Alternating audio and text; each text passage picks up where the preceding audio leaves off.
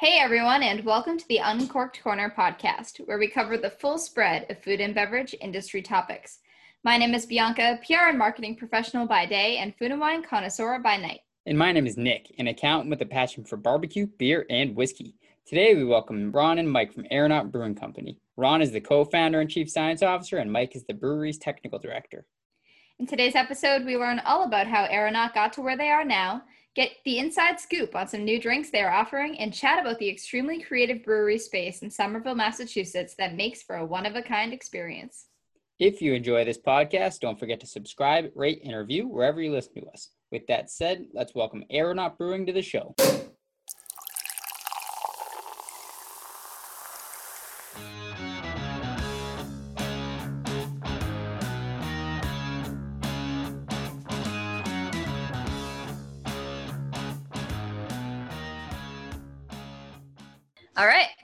Well, hey guys, and welcome to the podcast. Today we have Mike and Ron from Aeronaut Brewing Company with us. Let's start by having both of you introduce yourselves and give us a bit of information on your backgrounds. All right. Um, so I'm Ron, and uh, I'm a co-founder of Aeronaut Brewing. Uh, so we started the brewery about six, a little over six years ago now there was probably another year and a half before that leading up to starting. So, um, you know, we started off being home brewers. We brewed in our backyard. We had, you know, your standard kit starting out, but then we started getting more and more crazy equipment um, to brew with like 60 gallon batches, steam boilers in our backyard, and giant propane tanks and stuff like that. So that's kind of the background that I have relating to to beer and how we got into brewing. Um, I'm I'm an engineer by training. Um, so when when we were starting out, I was a grad student at MIT, and we were working with um, my roommates. Were kind of working on brewing beer and on the side, and it, it started off as a hobby and kind of got out of hand. So um, that sort of en- the engineer in me is is what I think is the real driver for a lot of my interest in brewing is the the process control and the variations and how you can you can change what you're doing and get a different result and the infinite possibilities with beer um, and the different ways to control the process so yeah um, howdy i'm mike smith i'm I don't know. My my title changes a lot. I think I'm currently technical brewery director, something like that. Um, but I've been at Aeronaut for just over about three and a half years, I'd say. Um, maybe just over three, three and a quarter. Um, but I've been in craft brewing for over 20 years. I actually started uh, homebrewing in college in the very early 90s and kind of got into homebrewing at a really fertile time back in the very early kind of first big bubble of uh, craft brewing. And uh, i ended up getting really into the hobby so i kind of went overboard and i ended up working as a running a homebrew store down in austin texas. And that eventually led and i kind of had an aptitude for the you know, I like how science and history and beer all, how science and history and, um, you know, microbiology and all that kind of meat in brewing. So it kind of really ticked a bunch of boxes in my mind, and I got really in, got really into home brewing. And then when I was running the brew shop, the uh, I ended up getting my uh, my foot in the door in a uh, at a craft uh, at a brew pub in Austin, Texas, the late great Waterloo Brewing Company, and so the head the head brewer there hired me as an assistant in '98 or something, and then uh, from there I moved back to Massachusetts and worked at Harpoon for 10 years, and that's where I really cut my teeth. Started as a you know keg filler and kind of worked my up my way up to being one of the lead brewers. Um, I was there for 10 years, and then I went a couple other breweries. I went to Mayflower in Plymouth, then I went and uh, was head brewer at a startup called Back East in Connecticut. And then you know, life moved me to New York City for a little while. and then I came back to Massachusetts, and that's when I got the job at Aeronaut, and I've been there ever since. Nice. So, with I mean, you both have backgrounds in brewing pretty extensively in home brewing. What was the driving force? When did Aeronaut? What year did you guys start making beer under that Aeronaut name and putting it out? And what was your first beer that you put out? Sure. Uh, so Aeronaut came to be in 2014, and our opening day was June 21st, which was the you know first day of summer, and we kind of planned it out that way. Um, and we had a handful of beers that were open that, that were on tap that that day that opening day. I think we had eight beers on tap. So we had kind of brewed a bunch of recipes up to that point. Um, but i will say if i had to say which is the official first beer it would be well i guess there's two answers one is a session with dr nandu because that was the first recipe we designed um, even though it, it wasn't necessarily the specifically the first exact beer we brewed on the commercial scale. Um, it was probably the second or third, but they all came out at the same time. So, so a session with Dr. Nandu was a session IPA.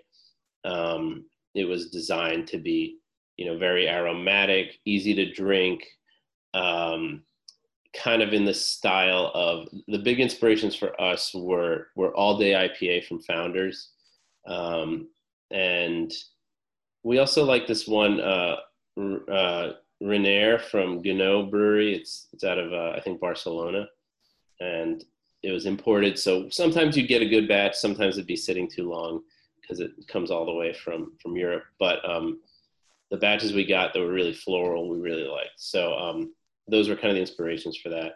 Over time, we phased that recipe out and we developed Hop Hoppin' Away, uh, which kind of supplanted that, and it's a really awesome beer. So that's part of the reason we phased out session with Dr. Nandu, but that ultimately would give rise to a year with Dr. Nandu, which was sort of the stronger, more West Coast IPA version of that beer, similar kind of profile, but a different um, different recipe. So I guess the other answer to the question is the first beer that we literally brewed on that system that, that came out was probably our Hefeweizen, which we still brew every summer. We have it on right now. Yeah. So draft only. Right. We've never done that in cans. We don't have any plans to do it in cans. Um, but that's another, you know, very classic kind of true to style recipe that we do. And that's actually, yeah, recipe R001. There you go. But we can talk about that, not putting it in cans, because I'm a proponent of that in cans. Yeah, yeah. Well, with this the recent uh, worldwide pandemic has actually, we could talk about this later if you want, but is, um, you know, a lot of beers that were not intentionally put in, were not originally planned for us to put in cans, ended up being put in cans. Uh, a bunch of them, actually, a lot over the last six months. So the the pandemic has caught has shifted, um, drastically shifted the consumption from off premise. I mean, from uh, on premise, which is sitting at a bar, to off premise, which is buying something and bringing it home. So, so never say never. I know I'm a big fan of the Hefeweizen style, so that'd be cool if you guys get that released. I know Bianca's been going around the breweries and everything to pick up samples, and uh, that's whenever there's something that's draft only that I want to try. I'm like, tell them to fill up a growler. I don't care. Get it to me. I need to try it. So other than the that brew itself, what other beers do you have in your lineup right now? Do you have any that are special for the summer? Do you have a bunch that are always on your rotating drafts? Uh, we have a lot. Um, as Ron mentioned before, you know, we uh, in this, you know, 2020, 1920 is kind of weird. Like the market has shifted where there are not so many flagships anymore. Um, but we are actually in a position, kind of cool position where we do actually have two effective flat two effective flagship beers um, with the year with Dr. Nandu, our West Coast style kind of older school IPA that Ron mentioned, and also the Hop Hoppin' Away, which is a sort of we call it a New England session IPA or a session ale. Um, but the you know, with the way with the way the pandemic has happened, again, as I was saying, like it's kind of shifted our production a lot, and um, so a lot of these pretty cool beers. Uh, one of the ones, Sister Alva, I think, is one of the cans that we sent over. Um, you know, was again another one of these. It's a Belgian pale ale that was kind of a tap room favorite, but you know, because we got shut down, the tap room got shut down as we were making that beer. We ended up putting it into cans, and it it turned out rather well. And we've done a couple batches since. Um, another thing that uh, the changes, pandemic-y changes changes have done, um, is that the way it's kind of it's kind of stretched out our production schedule a little uh, and caused us to reformulate some of the schedule back end, you know, making of the sausage, boring stuff, but um, production issues, um, which have freed up tanks uh, for longer time. And so over the last couple of months, we've actually um, done a lot more lagers as opposed to ales because we can give them more time. We have more uh, more time to uh, let the beer age in tanks. So that's one of the things. We have a bunch. Of, we had a bunch of new lagers come out, um, and you know more fruit beer, fruit fruit sours, and kind of stuff like that. Yeah, the fruit sours definitely seem to be the flavor of the summer. I know a lot of people are putting those out. Um, with your mission, I was, you know, browsing through your website and I saw that you have three main pieces to your mission: brew world class beer, amplify the voice of your community, support arts and culture. Now, obviously, the beer you guys have down. So, how do the other two fit into the mission there? Well, yeah, I mean, it's sort of just naturally what we've come to do, I guess. Um, so, um, amplifying the voice of our community, that is a big function of of who we are and how how our space has come to um, exist in in Somerville, at least up till now in Somerville. Now we have a new location, but um, in addition to that, but the Somerville tap room is notably very large. Um, and if you think back to 2014 when we were about to open, it was in this space that was kind of not really well known. It was down the side street, up an alleyway in a corner with a kind of small door that didn't really look like it went anywhere. And then you'd go in and you're in this very large brewing space. And um, what we we didn't really anticipate when we first opened that we'd have the size of the audience size that we do, that we'd have the, the number of people showing up on the weekends that we that we do. And we realized that there was this big I mean, aside from people wanting to come and have beer and, and hang out and and uh, all that, we think there was this big pent up demand for gathering space, community space, um, places where clubs could meet, uh, meetup groups. We did we do programming events every night of the week, um, or at least we we did up until fairly recently.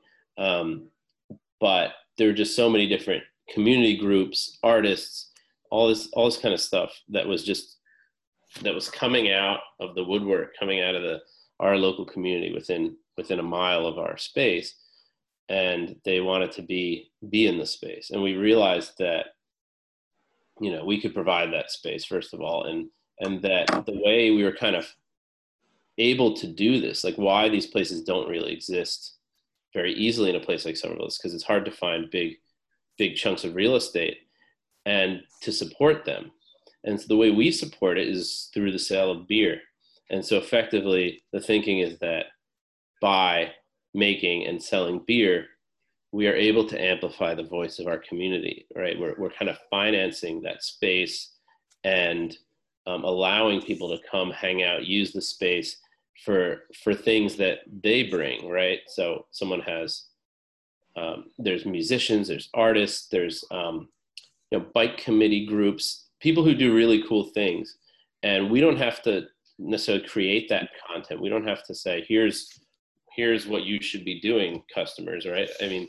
anyone who comes into the space, they all have their own ideas about what what they could be doing there and what what they want to do with their free time. So we're kind of just providing the space to let people thrive in that way. Uh, and that's been kind of integrated into our mission as we've observed that happen in the first year or two. Um, and then arts and culture, particularly, um, became a big part of that because we have, you know, we would have live music five nights a week or something like that. Um, we'd have big events, uh, art events, projector party. We did one couple times that was like all visual artists. Probably had a few dozen visual artists. Um, we had Curious Sound Objects is another big art show we did that was more sound-based art objects that we had on display, and um, and then you know we we have rotating art exhibits at our space, and that's all also become a big feature. Uh, music and art have have been important features of all of our offsite beer gardens, um, as well as you know community tables and things like that, where we can integrate um, different local organizations into all the events that we do. So that's kind of how we integrate all those things into our mission. I think that the uh, location, being in Somerville, um, you know, I think that's a, it's an interesting our our brewer when I you know because I'm not one of the founders. I came in from outside. Um, you know, one of the things you know, Somerville's a, I think it's the most densely pop one of the most densely populated uh, cities in the country, let alone Massachusetts. But it's also really um, very very diverse community, which uh, is something that you know I coming in uh, as an employee uh, really came to appreciate the you know just sort of being the the center like we're, we're this sort of like funky neighborhood brewery um, like a focal point of the neighborhood which i i really like you know particularly before the pandemic, um, and was really neat. Like with all the, you know, international students from Harvard coming over. We have, you know, all this, uh, as Ron mentioned, all this diverse music programming. Um, and I find that, you know, that is a real reflection of the neighborhood. One of the be- things I like, uh, I really like, really uh, makes me happy is that we can actually pack the place with, you know, 200, 300 people. I forget where, like 270 is what our capacity is. Um, effectively without a real parking lot, which is really, you know, it's like that just the, you know, people come to the brewery on bikes and they walk. And I think we're a pretty neat little eclectic reflection of a eclectic community that we're, we happen to be founded in.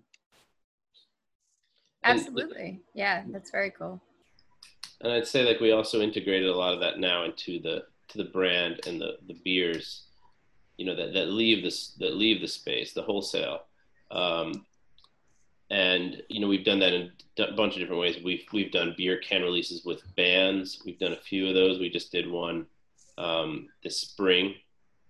Uh, that was the uh, uh, Access Road. Access Road. We're actually canning it again tomorrow.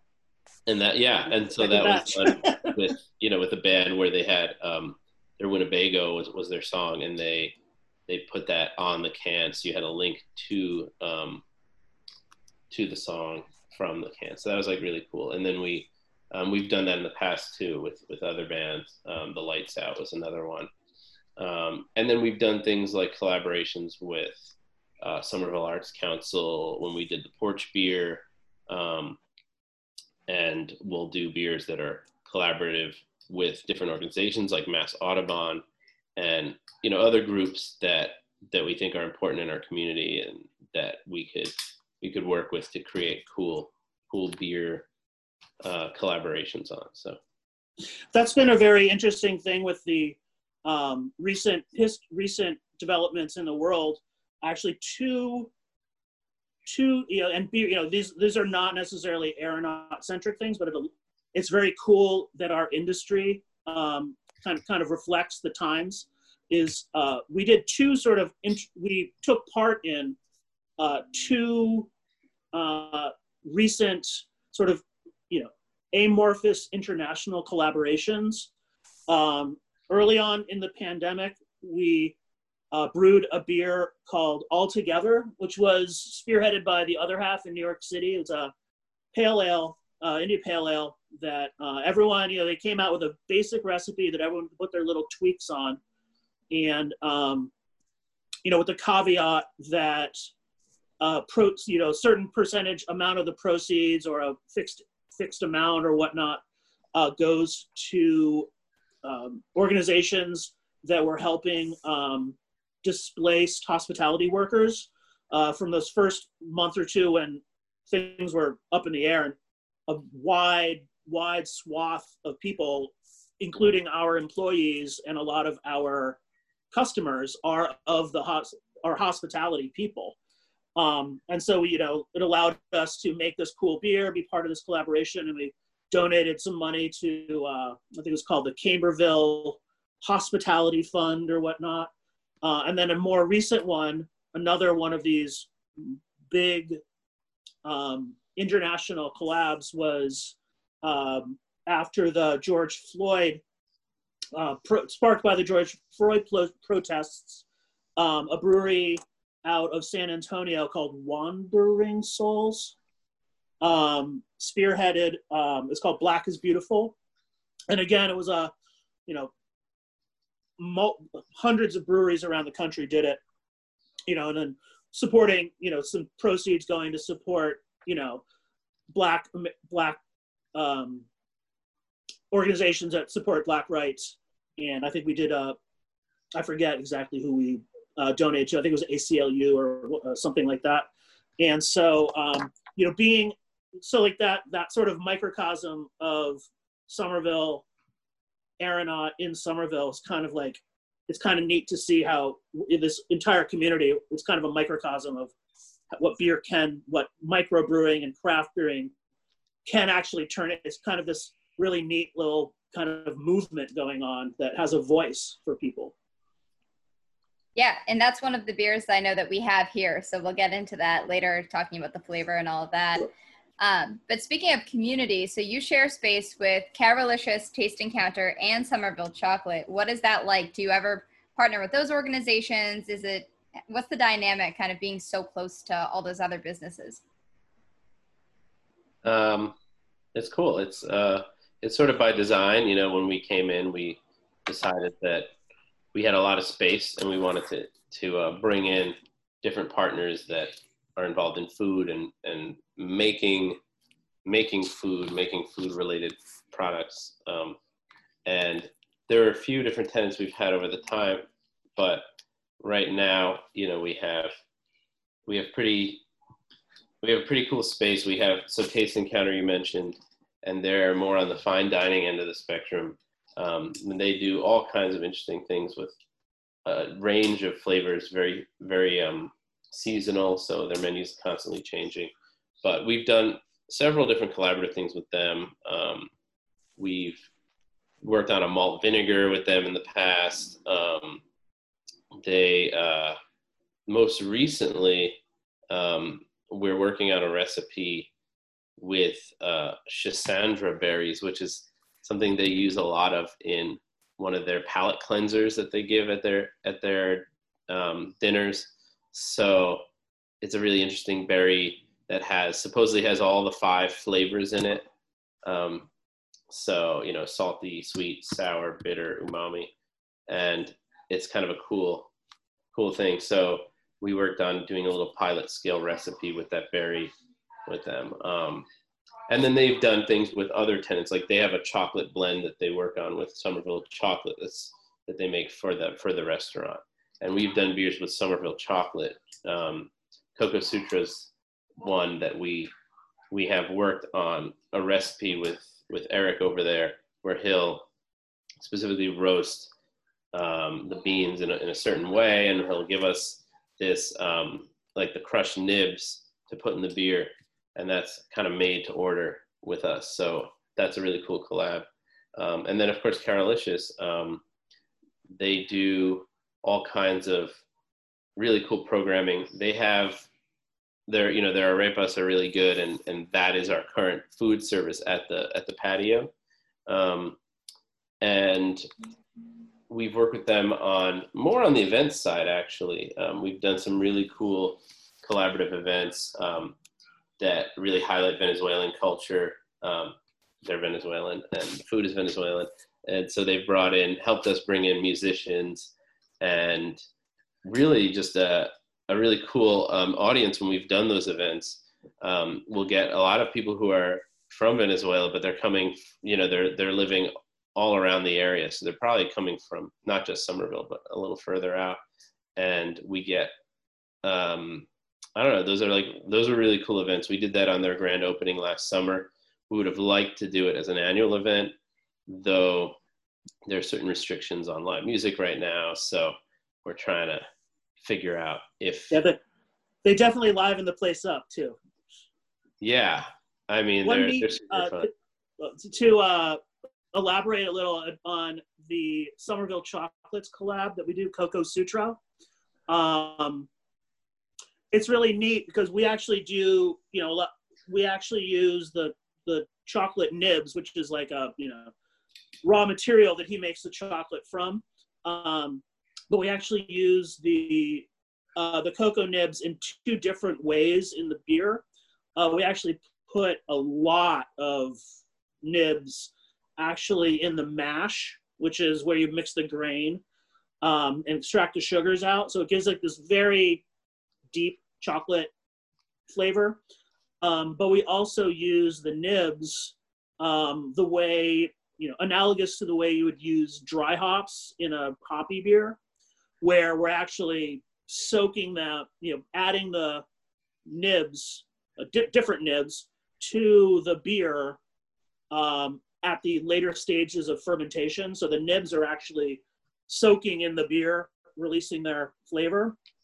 Um, but last year, after that, what we've done with it was Eric's suggestion is after we transferred the beer out of the tank, those nibs that were in there um, soaking in the beer, we actually gave back to Eric, and then he dried the dried them out and ground them up and used them as inclusions in another chocolate bar. So we made like a white chocolate bar with little ground up nibs in it that had been soaking and had been marinating in this beer for a week.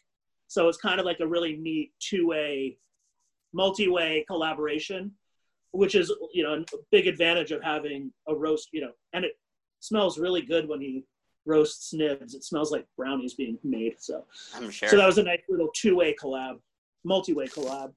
So you guys got into events a little bit right there, and obviously with the pandemic hitting hard, events haven't gone as planned. But I was looking on your calendar, and I noticed there's a lot of virtual events you guys have been putting on. Uh, you want to talk to us a little bit about some of those virtual events and what people can experience with them? Sure. Yeah. Um, yeah. When this all happened, uh, you know, we shut down in March, and there was kind of a week where we were not sure what to do next, and we were kind of figuring things out. And we decided that it was important to stay engaged uh, through this time with with our community, and that we'd be back at some point, and The show we, must go on. yeah, I mean, we had like a really good opportunity, and it started off with trivia, um, which you know we've been doing pretty much since the first year we opened. Um, every Tuesday night, um, it's almost never been canceled. Um, maybe once or twice for one reason or another, but it's it's one thing that's very very steady and reliable, and it's a kind of programming that has a lot of support and a very loyal audience. So it was important to us to keep that going in some fashion. And we thought it really worked well in a virtual setting because, you know, you have your, your questions, you have, we actually make people um, present their questions on slides and it's all hosted by local community member volunteers. Um, so we don't actually put the content together. We just provide the platform. Um, so we had to come up with a way to put that together. So it was a bit of a technical challenge because we needed to come up with a answer submission tool and the right platform. We use Zoom webinars for it, and then to promote it and do all that. So we, we got that going, and it was crazy. We we had to have like a mission control team in the background with you know two hosts, people scoring, people doing tech support, and um, the the the turnout was immense. I mean, we had by the second week or third week, we were up to something like 900 participants in the trivia, which is really cool. It was really cool to be a part of, and I think people really appreciated having some something to do, especially at that time when we were on lockdown. Um, and it was uh, it was really well received. It, it definitely presented a lot of challenges to like how to run it and when you get to that many teams you know it's a ton of scoring so we had to automate some of that and uh, it's crazy but um, that was really good. We we have that's going on it's still every tuesday night at eight. Um, and it still has a pretty good audience so that's really cool. Now we have um, i don't want to say it wrong i always want to call it arts and nails but let me tell you what it's actually called. Oh it is arts and nails okay. Virtual arts and nails. So that's you know we host that and um, sometimes it's hosted um, by Britt, who's our um, community events coordinator but sometimes we have guests guest artists who are you know painting and you kind of follow along and they'll they'll give in you know instruction they'll talk talk to uh, people who are participating. Um, so that's another ongoing thing. Um, and then everything else you know a lot of it's like offshoots of stuff that we do um, we would normally do regularly. So we have our bike talks. Those would used to be monthly events. We're, we're still doing that and um, I believe there's one going on tonight. Um, there's uh, Skip the Small Talk is another one that we used to do at the brewery, and now that's been turned into a, a virtual event series.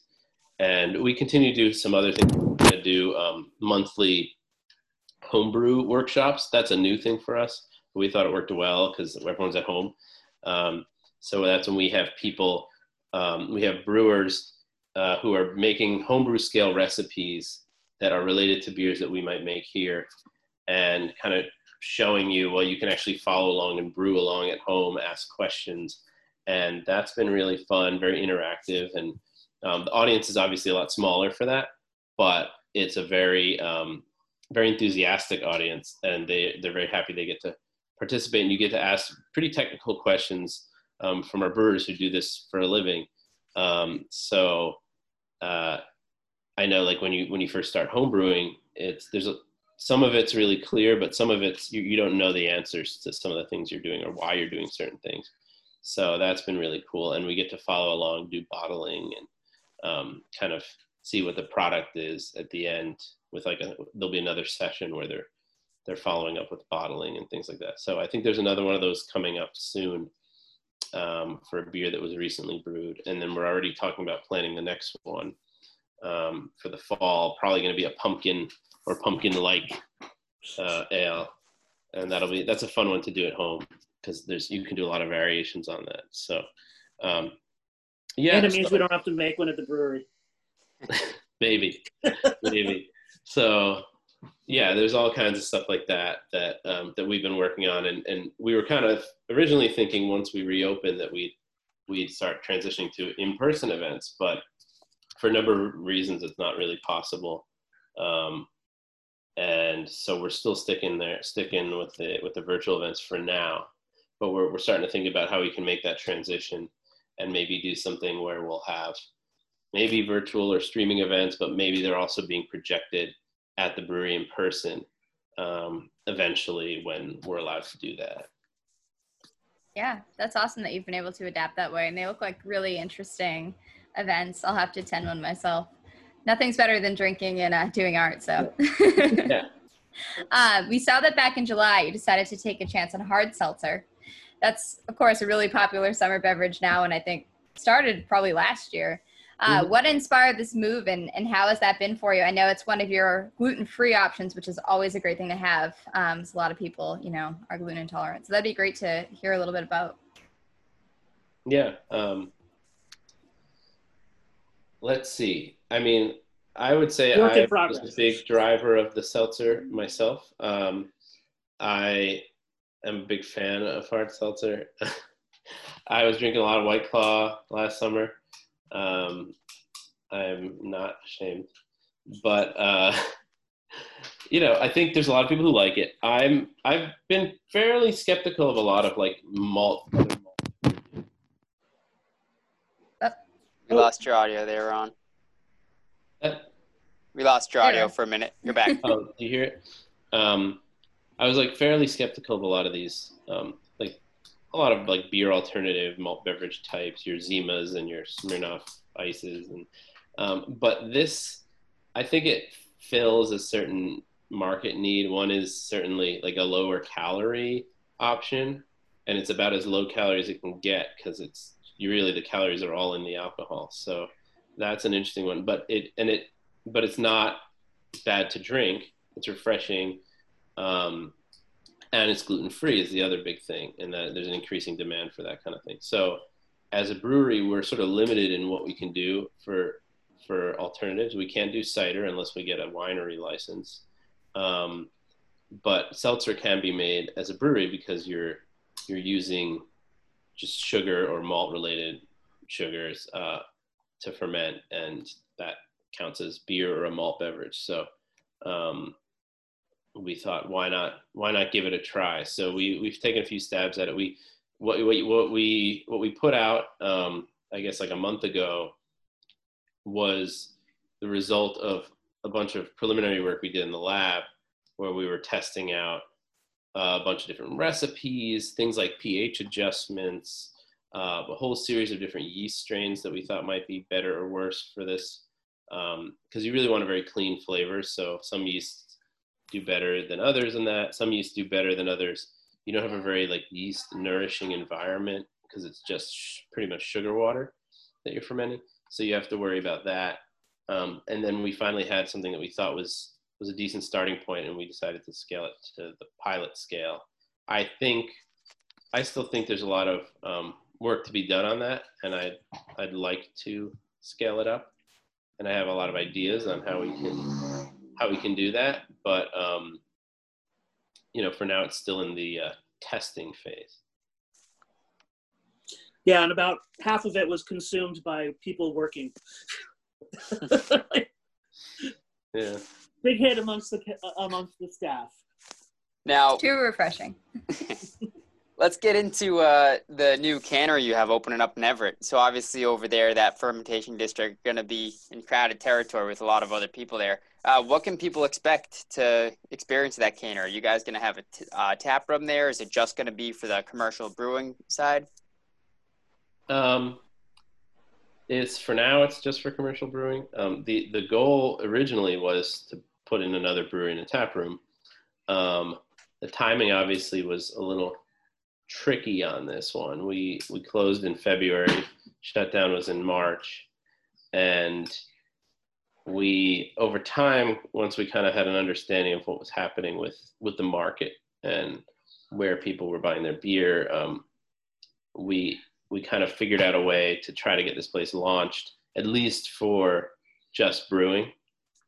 And so right now the main goal is to get to get more cans out there um, there is a big demand for cans right now in general, but we've also just seen a demand surge for for our cans, and we've we've scaled up cans because we stopped making kegs for the last several months, for the most part, um, and all those cans have been sold. So we're we're looking for ways to make more cans. So this is really important for us, um, particularly. Yeah, so current lab interrupters. So currently, we um, the space that we have in Somerville is we are effectively maxed out. We make we made about two. We made almost exactly four thousand barrels of beer there over the last two plus years because we've quite literally made. There's not enough time. You know, we're every moment that we can be brewing, we are brewing, and we you know using the all the time we have and all the fermentation space we have and up until the pandemic started and the lockdown, is we basically would do, you know, not 50 50, but pretty close. Uh, we were alternating cans. We'd have a mobile canning, mobile canner come in um, one week, and then we would do the very draft heavy packaging the week after. And once the shutdown happened, we went to every week canning. And so, you know, that's, but at a certain point, we don't, you know, we want to, to, we don't have enough space to own our own canning line. And that's something that the Everett space is really built around is the is is for canning. But So, there is sorry. still, you know, there is still a tap room there that Yeah. you know existed in the previous, um, in the previous uh, brewery that was there. There, there was a tap room, and we'd like to reopen that space to the public, but we don't have any immediate plans to do it. We're we're not opening in Somerville. We're not open indoors right now. We're only open in the courtyard. We don't have any immediate plans to open indoors. Uh, I don't think we you know we don't feel that it's quite safe right now to do that um, our you know our employees and our customers generally seem to feel that way. Um, so we don't have any plans to open the indoors in everett but we do hope to get a pouring permit there so that we can do that at some point. And we have a hearing on that next week. Um, so if that gets granted, then we have the at least the option to open when we're able to. And the other thing we could do once we have that is open a patio out there, just like in the parking lot. And that might be something we try to do uh, before it gets cold out. And that would give us sort of a second outdoor patio space that would be really awesome to have right now. Yep. Yeah, so to jump into the beers that we have here, um, Nick and I are, are trying them all and we'll share all about the different flavors and, and times that we have them. But we'd love to learn more about the different tasting notes in the in the four beers that we do have. So we kind of chatted about the um, black is beautiful, kind of what it means and all about that. So why don't we start with that one and just kind of get a little insight as to what those primary flavors are. Um, that particular beer um, is so one of the the original, like I mentioned earlier, that um, that was a collab that we were kind of given these guidelines, and I tweaked it back a little because one of the one of the original ideas that was given to us by the um, Weathered Souls um, was like a ten percent imperial Russian kind of imperial stout. And you know, internally we said, you know what, it's going to come out in July in cans. Um, I don't know if we we, we didn't necessarily want to do a imperial stout, and they and they gave us you know we had wonderful latitude within the structure of this collab, and so I kind of turned it on.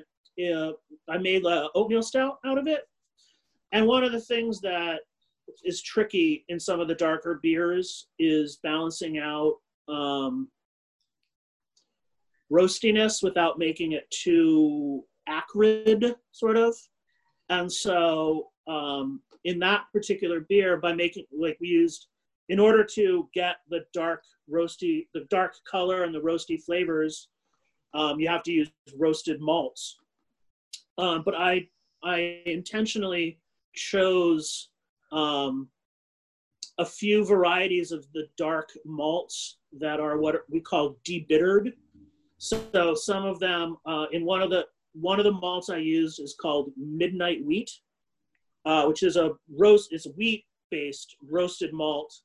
Um, it's roasted just like all sort of stout, the malt that goes into stouts. But um, because it's wheat, wheat um, naturally does not have a husk the same way that barley does. And so a lot of the acrid flavors can come from um, the charred husks of the grain. So by using uh, mid, midnight wheat, um, and I used another type of uh, dehusked barley that was roasted, uh, cuts down on some of those tannic burned characters. Uh, so it kind of gives it a more of a, a smoother roast flavor, uh, and which is also balanced out by the addition of oatmeal, flaked oats that we add to the mash, uh, which give a gives the beer kind of like a silky mouthfeel that balances out some of the roasty flavors. And then in addition to that, I added a little bit of um, touch of a what's called maltodextrin, which is a malt-based sugar that is um, not very fermentable. So what it does is it it it stays uh, you know doesn't the yeast doesn't ferment it out, so it, adds a little residual sh- residual sweetness, and it helps fill out the mouthfeel in addition to the the oats. Well, and I, I think I we really like already touched earlier on the Hop Hop Hooray pretty good. So let's get into a couple of these other ones that you sent over. So why don't you take us through the surface wave beer that we have here? Um, so surface wave is actually an example that of of one of the lagers that we were talking about before, where this was a beer that um, internally it started out. Mark, our uh, proto brewmaster, our brewmaster, uh, runs a lot of the proto system, and so he's been playing around um, with some different pale malts, and uh, this surface wave, the stop we call it was. Um, you know, internally, it was a draft only beer that we didn't really have a name. We didn't really flush or flesh it out marketing wise. Um, we just called it a pale Keller beer because that's what the prototype was named that got scaled up from.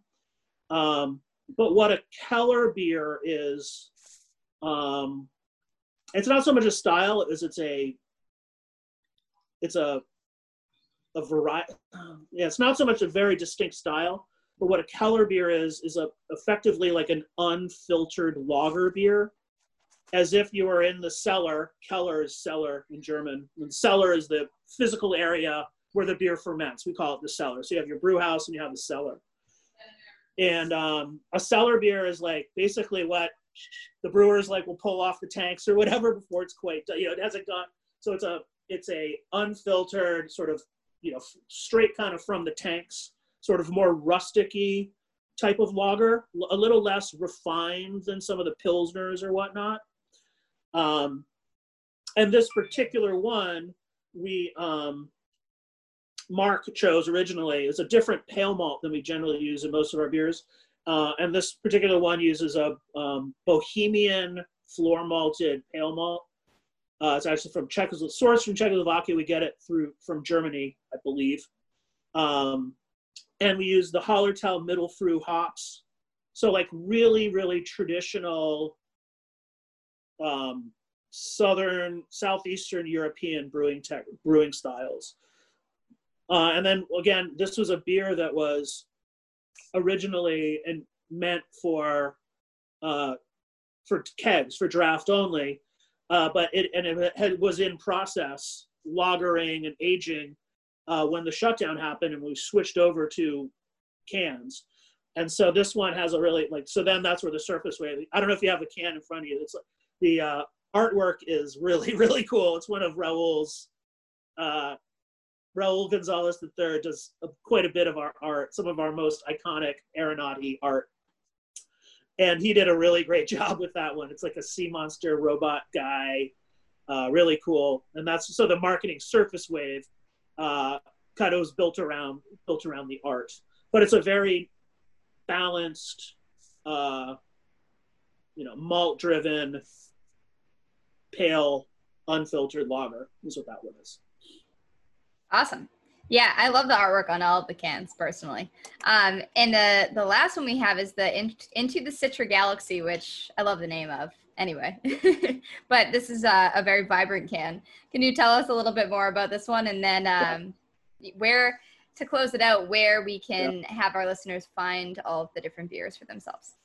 So the Into the Citra Galaxy is a we call it an, it's another session it's a session ale that again that came out of our um, it came out of the actually it didn't come out of the proto system. This one came out of a couple years ago. Uh, we do every year we're doing it this year at, at end of september or beginning of september come out at the end of september. Um, we do a wet hop beer which is uh, or a fresh hop beer which is tradition most beers uh, the hops that you get are actually you know they're harvested and then they're dried and pelletized and stored and then you use them throughout the year. Um, but wet hop is literally the hops are usually picked that morning or the night before. So and we work with a farm um, called four star farms in uh, northfield massachusetts right on the vermont massachusetts border right on the connecticut river it's beautiful they're putting a brewery in right now too um, but I literally like drive out there to pick up the hops, and the guys are like making the beer, and I'm like coming back with the hops. Uh, they're literally like we're in the field that morning, um, and so we're somewhat at in that wet hop beer. We are, um, you know, beholden to nature. And two years ago, we had a specific time set up. We were going to do a wet hop beer with a specific type of hops and all this. And then at the last minute, there was they at the farm they had a uh, an issue with the crop. I think it was some sort of uh, insect that had gone into this particular variety. So at the last minute, we had to change the beer. And Mark and another one of our brewers, Felipe, had been working on this session ale um, proto system on the proto system. And so what we did was we used a lot of the grain that we had allocated for this wet hop beer and let them make this session pale ale. So it's actually the style of beer is fairly similar to Hop Hoppin' Away, um, except we use rather than using wheat and a light base malt, we actually use a slightly darker um, German pale ale malt. So it's, it's roasted slightly different. So it gives a little more a malty character. But we still brewed it in the style of a New England IPA. So a lot of the New England IPA, it's like a light, a session version of a New England IPA. So a lot of the New England IPAs have a lot of wheat and oats. And so they're very light in color and light in um, like the malt character does not come through a lot. And what um, Into the Citra Galaxy does, I like the par- parent that the parentheses are mine, by the way. I like that little parentheses. It's like a song, so I like that. Um, because we used to just call it Citra Galaxy. Um, so, so what this is, it's a basically a New England IPA, but lighter session style, and then with a slightly maltier note and then we used um, uh, it's called Citra Galaxy. We used Citra, which is a you know darling of the craft beer, uh, American citrusy bright hop, uh, and then with Galaxy, which is kind of a rock star hop these days, and we have a really good supply of it, and it's an Australian hop that's known for all sorts of crazy fruit flavors. And so what this beer is, it's kind of it's like a, ta- a spin on a New England session ale, um, but with like nice little tweaks. And that one was one that, again, with the pen, it was a taproom favorite that we uh, that ended up in cans uh, due to the pandemic, and now it's one of our top sellers. So.